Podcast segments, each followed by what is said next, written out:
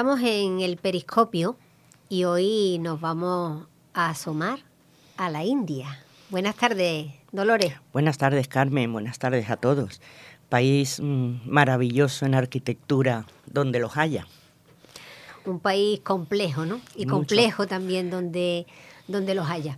Así es, así es. Tiene muchas, muchos eh, antagonismos entre ellos mismos, ¿no? Es un país, el séptimo país más grande del mundo, es, está al sur de, de, la, de Asia y tiene 3 mm, millones doscientos y pico mil kilómetros cuadrados y sin embargo es en población el segundo más poblado del mundo. Dicen que en el futuro incluso va a alcanzar a China, ¿no? China, y, eh, China y Estados Unidos juntos. Qué barbaridad. Sí, sí, es demasiado. Tiene una media de 411 habitantes por kilómetro cuadrado. Eso es una, una bestialidad. Una bestialidad. Pero bueno, es un país que tiene sus encantos y vamos a hablar de ello, a ver qué, a, ver qué vemos desde el, nuestro periscopio. desde el periscopio, eso es. Bueno, es un país un poco chocante para la mentalidad occidental y como dicen muchos de los, de los viajeros que, que han tenido esa oportunidad de verlo, que la India o, la amas o la odias. Sí, porque claro, como decíamos antes, hay tantas tantos choques entre, entre el sistema de vida, entre la gente, en, cosas que para el occidental son extrañas, que o, te enamora o no te gusta en absoluto, pero es por esos choques que hay, no hay una uniformidad en todo. Es un país con, con gente muy culta, con gente que, bueno, ahora después lo veremos, que, cantantes, escritores, con unos palacios impresionantes y sin embargo pues un nivel de vida bajísimo. También hay un fallo que se comete con mucha frecuencia, que es llamar hindúes a los habitantes de la India, cuando en realidad son indios, porque los hindúes son los que practican la religión hindú. Sí, sí, así es. Yo hace muchos años yo me chocaba cuando decían los indios, porque yo decía, pero los indios son los de plumas, arco y flecha. Pero no, es que eh, correctamente los indios son los de la India y los hindúes los que practican la religión hindú, el hinduismo. No, no son hindúes todos. Bueno, ahí hay un... El, idioma oficial es el inglés y, el suyo, ¿no? Sí. Pero aparte de eso hay muchísimas lenguas, muchísimos dialectos, más de 800 dialectos eh, en todo el país. Yo me imagino lo difícil que tiene que ser gobernar a tantísima gente con, ideas tan, tan distintas. Allí mm, hay cuatro grandes religiones, ¿no? El janismo, el budismo, el hinduismo y no me acuerdo ahora cuál. Yo, tampoco, pero, pero bueno, es, bueno, son musulmanes también, claro, parte también es musulmana. Y, y, bueno, pues gente tan, tan variada y lo que más nos llama la atención a nosotros los occidentales es el sistema de castas, ¿no? Sí, sí, eh, bueno, es algo para nosotros un poco desconocido cómo va el sistema de castas. Ahí está. Pues bueno, se, se asienta en una pirámide de cinco, cinco clases de castas. Eh, la primera está relacionada, pertenecen los que están, digamos, en las artes, ¿no? Los artistas, los músicos, los bailarines, la, los sacerdotes. La segunda es, pues, los guerreros. La tercera, los comerciantes y luego ya pues está el pueblo llano. Pero lo más llamativo es que tú no puedes progresar en estas castas. No, siempre. No puedes progresar. Tienes que quedarte donde estás. Eh, tengas el dinero que tengas y hayas conseguido lo que hayas conseguido, mm. tú tienes que pertenecer siempre a, la misma esa misma casta. Y eso es, sí, es muy difícil salir adelante en la vida. Yo, creo que la vida, el 90% es progreso. Y si no te dejan progresar, pues pues ¿a dónde vamos? ¿A dónde vamos ahí? ¿A dónde vamos? Bueno, sabemos que su capital es Nueva Delhi y eh, la moneda es la, rupia, india. Y bueno, pues eh, hay una curiosidad y es que no puede sacar ni una sola rupia del país. No. No, porque se considera tráfico de divisas. Ni una como recuerdo. O sea, tú vas de vacaciones, estás allí, pero no puedes sacar ni una rupia para traértela de recuerdo porque está es ilegal, está prohibido por ley. Y te puedes buscar un, problema. Mira que, bueno, el dinero circula por ahí libremente, no a lo mejor para comprar, sino como tú dices, no para recuerdos. Sí, porque... Que nos tiene un dólar de eh, recuerdo. Claro, claro. que ¿Quién no va a un país y dice, ah, pues me la llevo de recuerdo? Ah, pues cuando estuve en tal sitio, pues me llevo esto. Y ahí es que no, no puedes. Y luego, otra cosa que me ha llamado mucho la atención es, bueno, eh, las vacas sabemos que son sagradas. Son sagradas porque son el, el símbolo de la fertilidad y la maternidad. Por eso es sagrada la vaca. Pero las vacas que te las encuentras en la calle tienen que llevar en no sé dónde, porque ellas no usan bolsillos ni cartera, pero tienen que llevar un carnet con una fotografía identificativa, cada vaca. De cada vaca.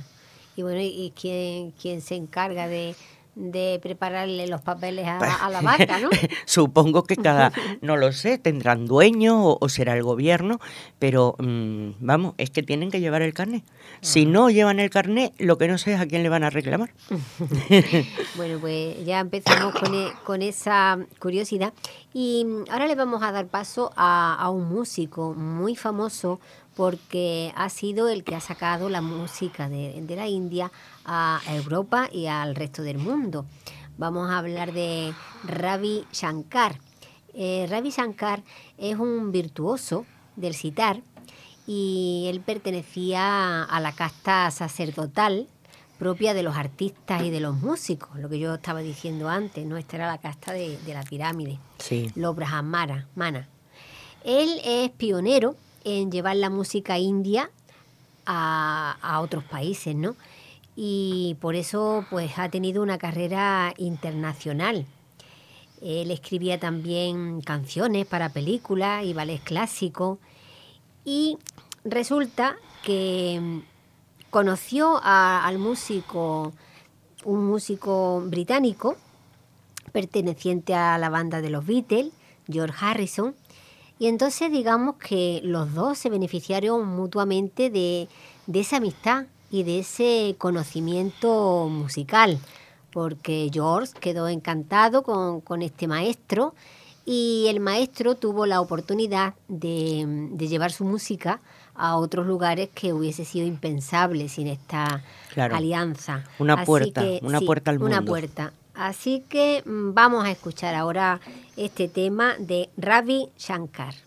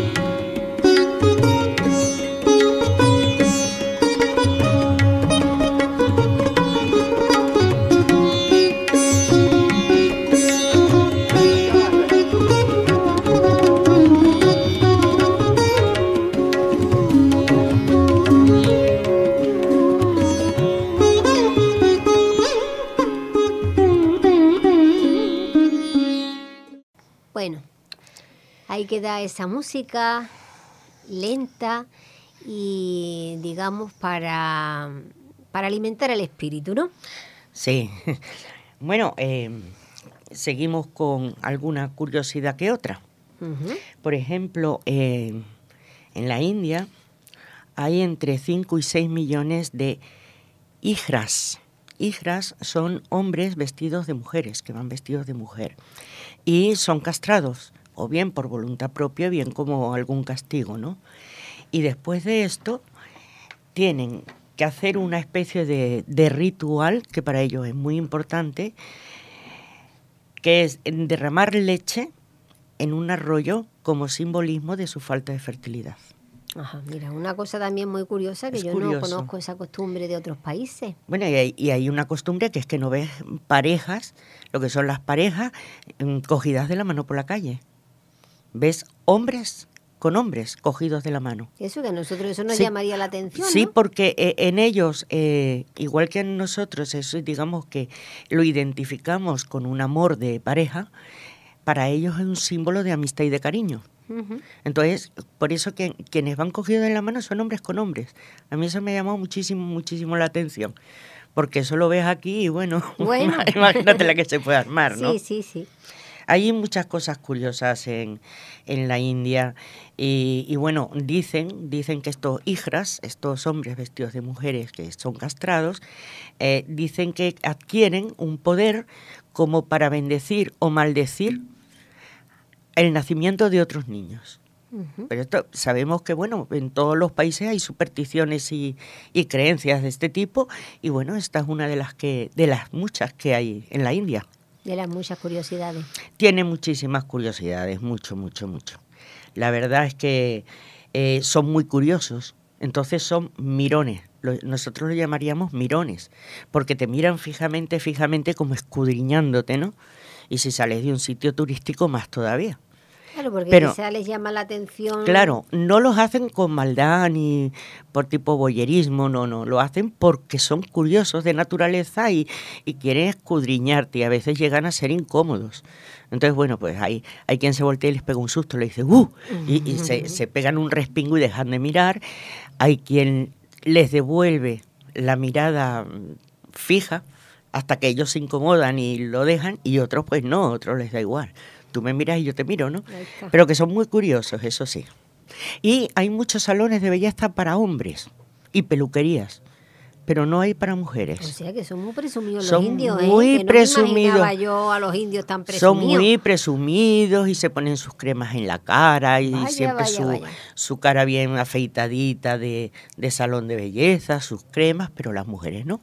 Bueno, la verdad es que las mujeres, cuando tú ves los ideales de belleza de, la mujer india y ves esas preciosidades de, mujeres con sus trajes típicos, pero claro, no nos engañemos, estas son clases sociales altas, ¿eh? pertenecen a la casta alta, a las artistas, y entonces tú los ves con esos lujos de vestido. No hay nada más que ver la gente que va al río Ganges a lavar la ropa las mujeres que van ahí son mujeres ajadas, mujeres trabajadas, eh, que no llevan las sedas y, las telas estas indias que, que, llevan las castas poderosas como, como podemos llamarlas.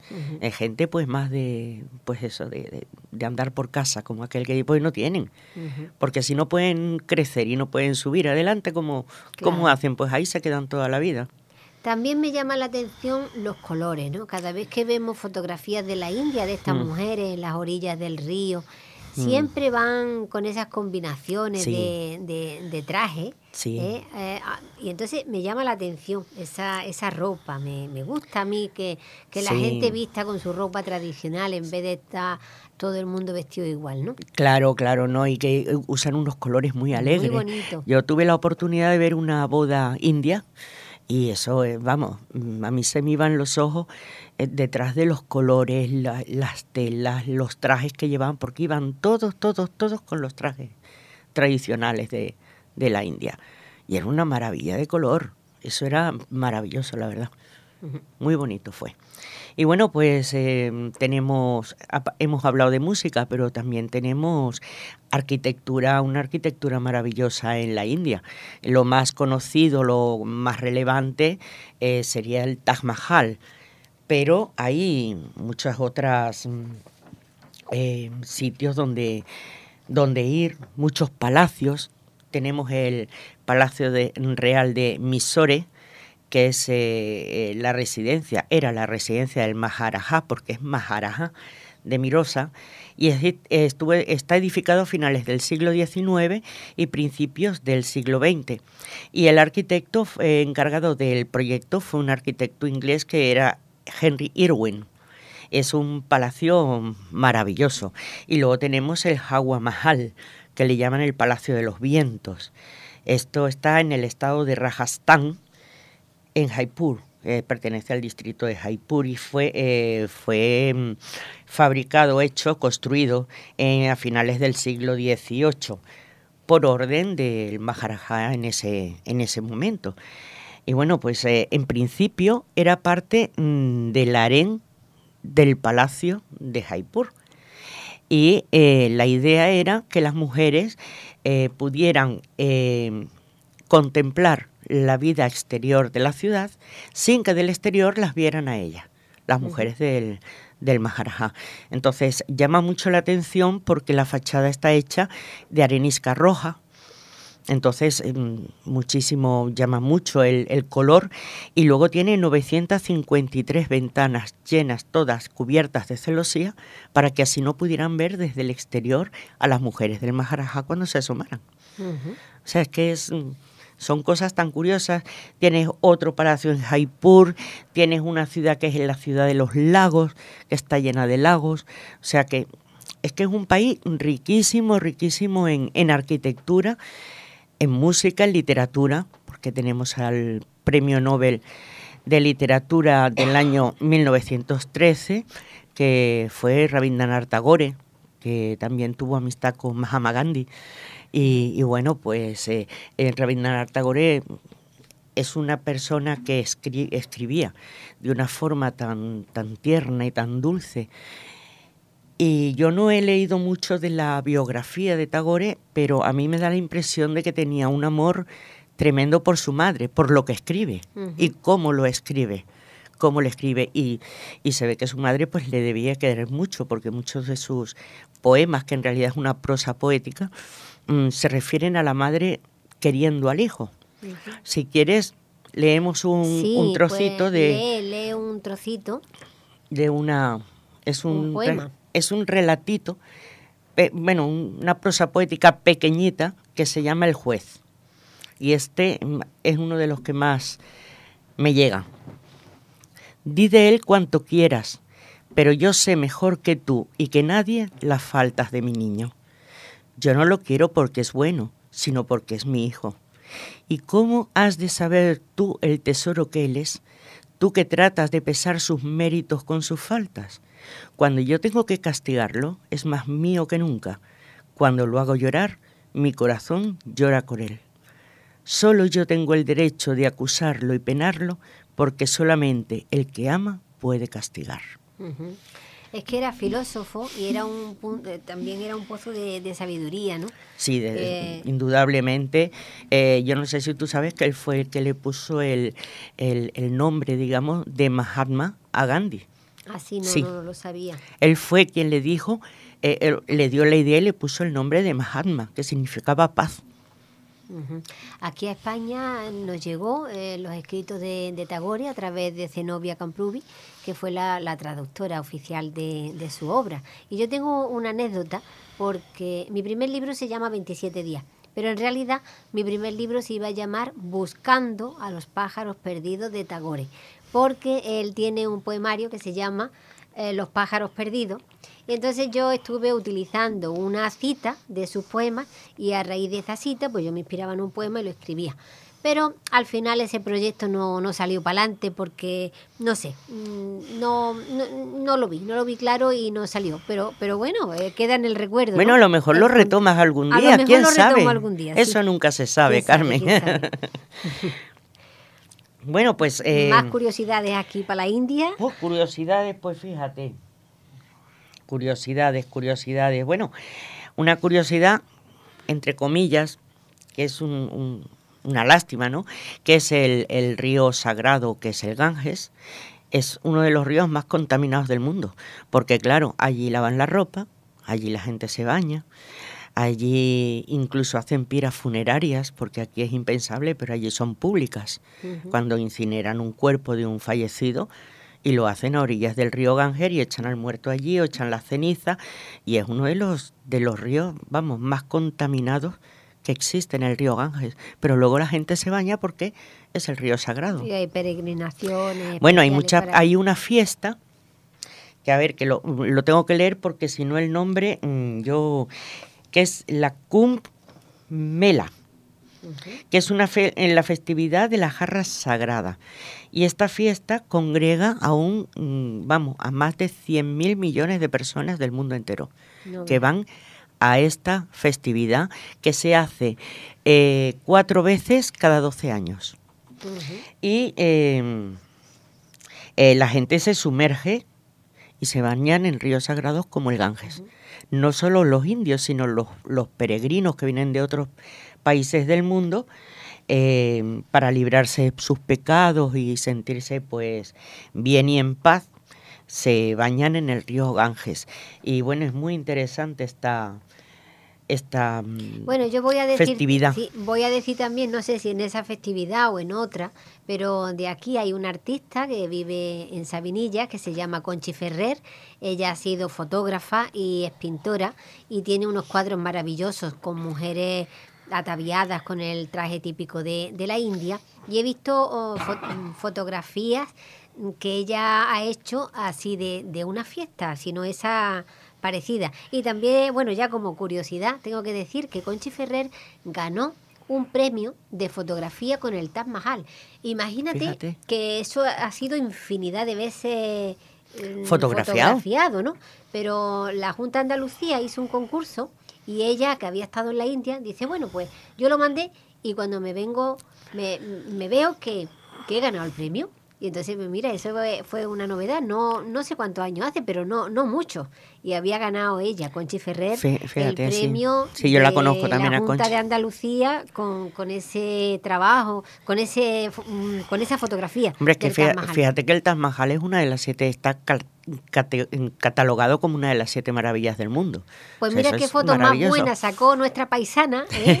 así que de aquí le, de aquí la felicitamos. Hombre, con todo el corazón desde luego y que siga, que siga fotografiando cosas tan bonitas como fotografía. Para que ganara el premio. Y viste una fotografía maravillosa de, de, mujeres, de mujeres indias. Sí, sí, sí. Además que la mujer india tiene un atractivo especial. Sí. Tiene un atractivo especial, en la, sobre todo a mí me cautiva la mirada.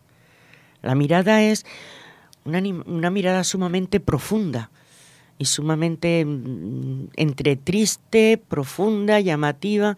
Tienen unos ojos maravillosos, desde luego, las Indias, igual que en Marruecos y eh, eh, todas estas zonas, pero las Indias son, cautivan la mirada de las Indias, sí. Bueno, pues vamos con esa maravilla. Mira, yo también quiero, mm, quiero apuntar aquí una maravilla, ¿no? En Kerala, en el estado del sur, hay unas playas tropicales, hay templos hindúes, iglesias, mezquitas y hasta sinagogas.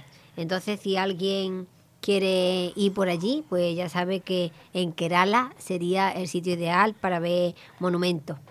Claro, claro, es que eh, la India tiene además un, clima muy variado eh, según la zona donde estés y tiene desde playas tropicales hasta las nieves en el Himalaya.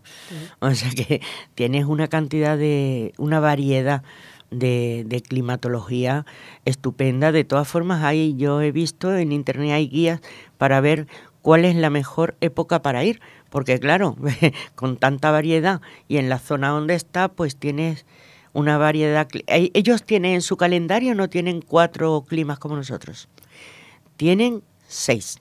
Ajá, Tienen seis estaciones, eh, porque eh, añaden a lo, al, a las cuatro estaciones del año, le añaden la temporada de los monzones y la temporada del preinvierno, que no es el otoño, es más frío que el otoño y más cálido que el invierno. Entonces la temporada del preinvierno.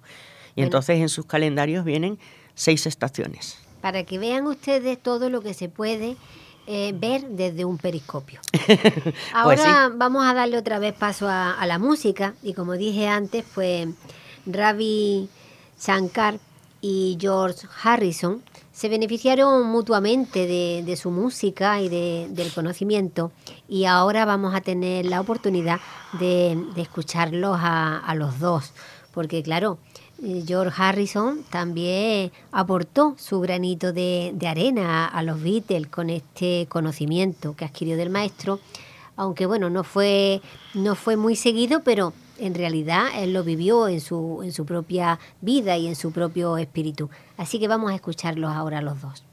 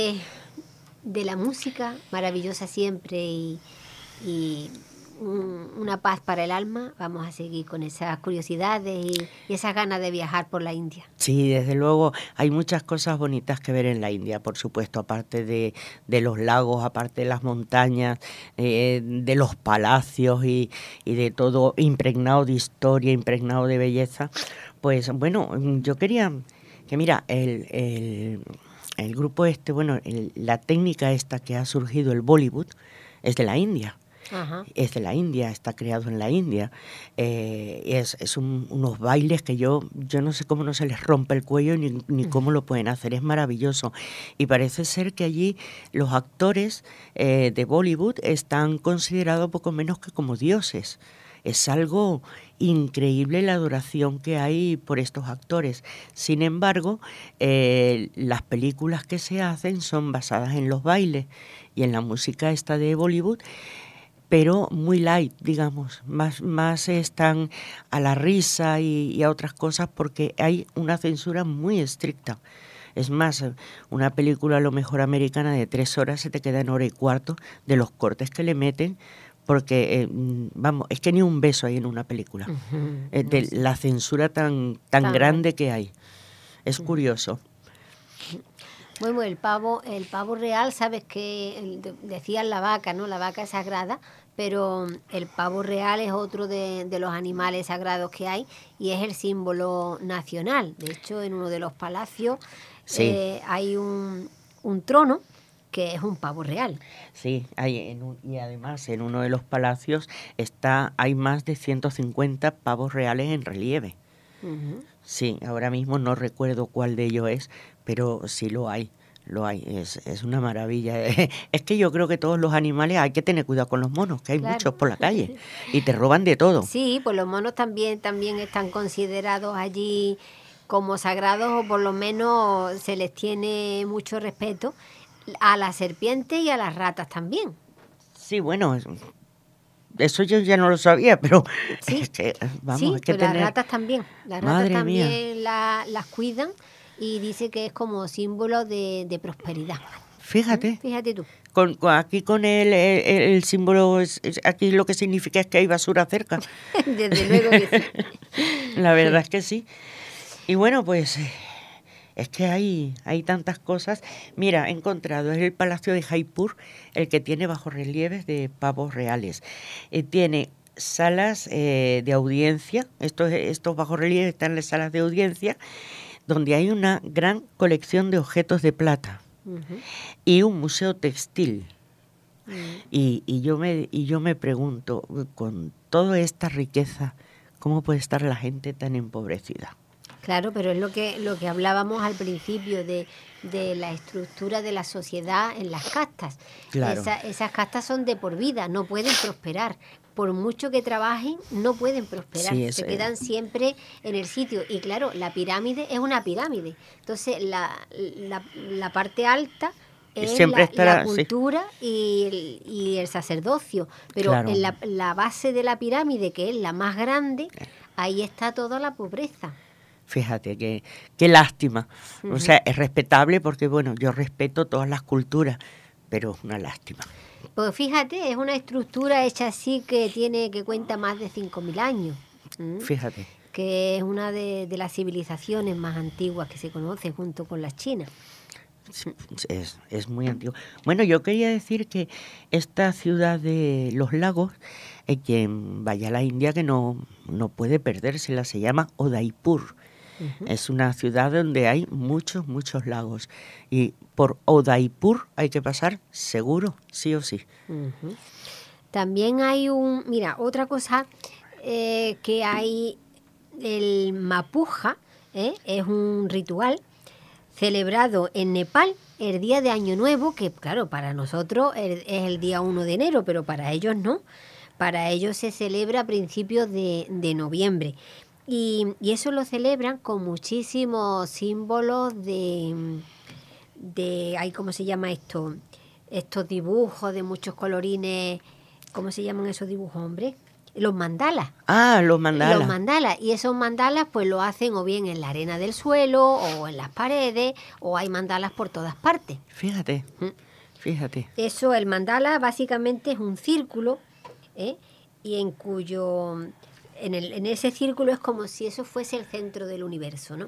Y, entonces pues ese día está todo, todo adornado con, los mandalas. Aquí también ha llegado esa, esa moda, te, por lo visto te relaja cuando lo estás dibujando, cuando lo estás coloreando. Yo, yo nunca me he puesto a hacer ninguno, pero... Yo una vez, mira, una vez. El año pasado estuve en Francia, en casa de mi hija, dice, mamá, toma, entretente aquí y, dibuja un, colorea un mandala. Y, y me puse ahí, ala.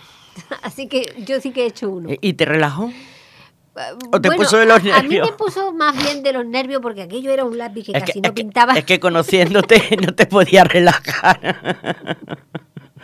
Pero yo creo que sí, qué buena idea, ¿no? Sí, habría que, habría que probar, oye. Eh, bueno, de aquí damos la, eh, la nota para que eh, quien quiera probar a relajarse, pues que coloree mandalas, que ahora mismo, pues yo creo que estos dibujos los venden para colorear en, todos muchos en todas sitios. Partes. Sí, sí, sí, sí. Bueno, y hablando de, de, las religiones, pues mira, por ejemplo, mira qué curioso, el jainismo, el jainismo piensa que toda alma es divina y que puede alcanzar la meta siguiendo estrictas prácticas purificadoras. Y, y eh, hace bueno, pone en práctica la no violencia hacia, todo ser viviente. Bueno, eso ya ¿Eh? se ve en, en, en, el eh, respeto que tienen los animales, como hablábamos. Exactamente, pero, eh, pero esto concretamente es que incluso mm, son unos monjes que tienen que ir como barriendo el suelo para no pisar ningún animal pequeño. Fíjate. Es un respeto por la vida tremendo, por la hormiga, por el ser más pequeño que haya ellos eh, no tienen violencia absolutamente hacia ningún ser vivo. ¿Mm? Madre eso mía, es eso es admirable. Llamativo y admirable, porque porque imagínate tú um, con lo que a veces nos ponemos de los nervios, eh, no sé, tanta paz, tanta paz, eh, tiene que ser difícil. Bueno, y el hinduismo, pues el hinduismo pues ya todo el mundo lo conoce, ¿no? Ellos creen que son la religión más antigua del mundo, y tienen la, de, la creencia de que Brahma, pues como Dios supremo, y, creen en la reencarnación. Sí.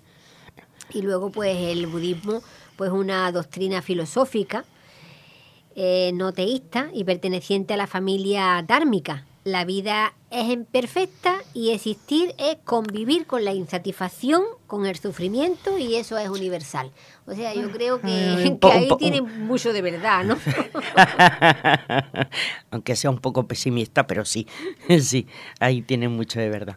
Bueno, eh, ¿qué te parece, Carmen, si leemos otro poquito de Rabindranath? Te lo iba a pedir ahora mismo, digo, mira, a mí me gustaría que, que leyera otro otro, fragmento de, estos, de eh, prosa poética. Este se llama Mala Fama. Mala Fama, estamos hablando de Tagore. De Tagore, de Rabindranath Tagore. Y dice, no llores tú, hijo mío. Qué malos deben ser esos que siempre te están regañando sin motivo. Te han llamado sucio porque cuando estabas escribiendo te manchaste de tinta los dedos y la cara. ¿Y no les da vergüenza? ¿Se atreverían a llamar sucia a la luna nueva porque se ha tiznado la cara con tinta? Hijo mío, por cualquier cosilla te culpan. Todo lo tuyo les parece mal. Que te rompiste tu ropita jugando y por eso te llaman destrozón. Y no les da vergüenza. Pues ¿qué dirían de la mañana de otoño cuando sonríe detrás de las nubes rajadas. Pero no les hagas tu caso, hijo mío, que bien contaditas te tienen tus faltas. Todo el mundo sabe lo goloso que eres y por eso te llaman dragón y no les da vergüenza. Entonces, ¿cómo nos llamarían a nosotros porque tú nos gustan tanto que te comeríamos a besos? es que son, son prosas eh, con una eh, sensibilidad y una dulzura muy grande. Y fíjate que en las dos que, he leído eh, son de la madre al hijo, em, dándole explicación a lo que hace el niño, eh, con ese cariño tan profundo. Por eso digo que él tuvo que tener una madre que le adoraba, porque es que si no, o, o no tener madre, ser adoptado y echar de menos ese amor.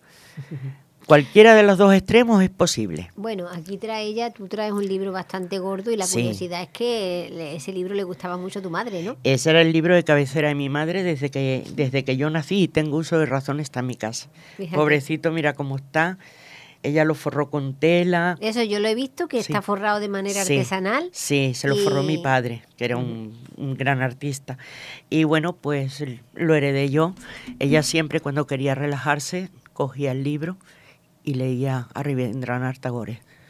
Tiene hasta una obra o dos obras de teatro en este libro porque él también escribía teatro. Una maravilla. Una maravilla. Bueno, pues vamos a seguir con, todas estas maravillas, estas curiosidades, ¿no? Y, esas flores, fíjate las flores. Eh, allí la flor de, loto, otra flor ah. que, es sagrada, ¿no? Y que la tienen pues en mucho relieve. Y otra flor también, aquí se le llama clavelones, que es como naranja, ¿Eh? No sé cómo se llama realmente pues esa flor, pero la utilizan mucho con las guirnaldas que se ponen las mujeres así en la, en la fiesta. ¿Puede ser eh, una, una, especie de crisantemo? No, no, son... bueno, aquí mi familia le llama clavelones, pero no sé cómo se llama eso em, en botánica. No, ahora mismo es que no tengo ni la imagen del, de lo que son del clavelón. A lo mejor lo conozco por otro nombre, que suele pasarme pero no tengo la, eh, la imagen en, en la cabeza. Y bueno, pues, ¿qué más decir? Que la India no se puede uno perder. es muy, compleja, Políticamente es muy compleja. Mm. Eh, bueno, no vamos a hablar de, de Gandhi porque sería. madre, eso nos quedamos necesitaríamos aparcar el periscopio e ir caminando para hablar un programa entero de Gandhi, porque Gandhi es un personaje por excelencia que lamentablemente no obtuvo el Premio Nobel de la Paz, aunque fue, aunque fue nominado cinco veces, pero cuando se lo dieron él había muerto. Y entonces está, digamos, que está dado a, a título póstumo, pero realmente en vida no se le llegó a dar. Pero fíjate tú hoy, la gente se comunica a través de los móviles, pero cómo él fue capaz de mover esa masa, esa de, masa de, gente, solo con paz. Solo con paz. Solo predicando la paz. Es que es curioso porque hoy en día eh, mueven masas, pues yo qué sé, artistas y, gente, o bien porque compran con dinero a la gente, o por muchas otras cosas, pero en nombre de la paz, él fue capaz de, vamos, para mí un, ser eh, admirable y, todos los, adjetivos positivos que, se le puedan dar a, Gandhi. También Teresa de Calcuta, aunque de origen eh, de, otro origen, pero bueno, dio su vida también en, la India, una monja católica y, bueno, pues fundó también eh, ayudó muchísimo a, los pobres y qué vamos a decir nosotros y uno de los sitios uno de los sitios de visitar es que cerca de uno de estos palacios tan maravillosos, con mármol y con joyas semipreciosas y todo, al lado está el primer sitio que fundó Teresa de Calcuta, que es un sitio sumamente humilde. Entonces, eh, eh, eso no se lo puede perder nadie que vaya a visitar y vea la diferencia, la diferencia entre un... Bueno. en la diferencia entre lo que es la riqueza de, la riqueza de, los palacios con la humildad del primer sitio que fundó Teresa de Calcuta. Oye, otra cosa muy, muy curiosa que casi se me olvida es que con el giro de cabeza, ¿eh? que nosotros decimos no, Ah, sí, es verdad. Que Ellos dicen sí. Ellos dicen sí, es verdad. Y entonces las agencias de viaje pues te, te dicen que tengas cuidado con eso, ¿no? sí, porque te puedes confundir. Te puedes confundir, ¿no? Como también puedes hacer un movimiento de cabeza que significa que no tienen ni idea y tú te estás creyendo que te están diciendo que no pero es que te están diciendo que no tienen ni idea. Ahí está, pero, es, pero, a mí me llama la atención porque si tú haces así, es que no y resulta que ellos es que sí. Que ellos es que sí, sí. Porque sí es verdad que en las agencias de viaje te lo advierten. Te dicen, tenga cuidado, igual que te advierten lo que te dije de la rupia. Que no podías sacarla. no podías sacar nada, ¿no? Sí.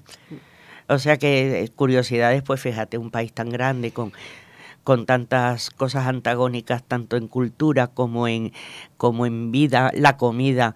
Eh, la comida sabemos, la comida es muy rica, sabemos que el 70% de las especias de todo el mundo salen de la India.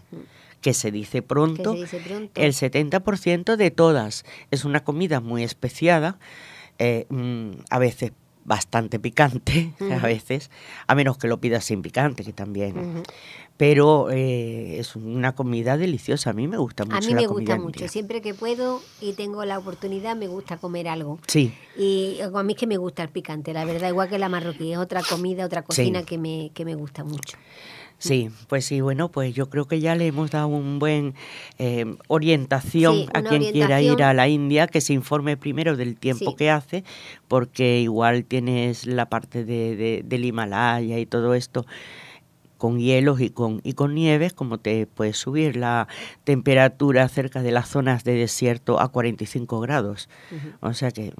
Es un país misterioso, precioso, eh, lo único que no es un país para que las mujeres viajen solas. No, no, es recomendable. Eh, es una cultura muy respetable, pero yo creo que se debería de modernizar un poquito en cuanto al derecho de las mujeres porque deja mucho que desear en ese sentido. Sí, pues, sí eh, bueno, en, muchos países de, de, esa zona ocurre más o menos cosas similares con las mujeres y bueno, pues deberían deberían modernizarse un poquito y sacar, llevar un pequeño periscope también ellos y mirar al occidente del mundo.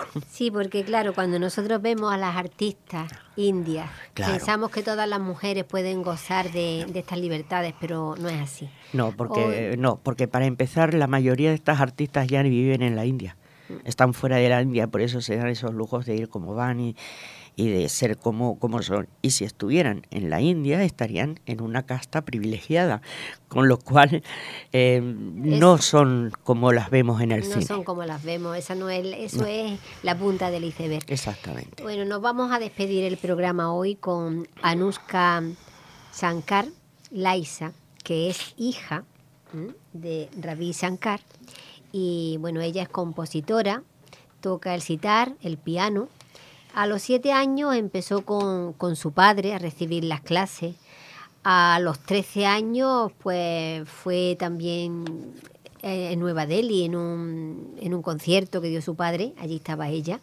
¿eh? Y cuando el padre cumplió 75 años, que ya ella contaba 15 años, pues ayudó a su padre en ese concierto y fue pues la, primera vez que, que ella actuó.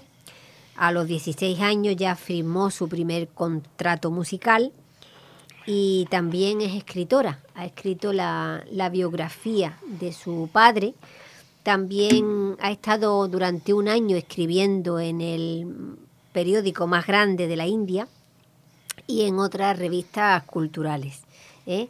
Es una mujer privilegiada y vamos a cerrar el programa con su maravillosa, con su maravilloso encanto ¿no? de, su toque.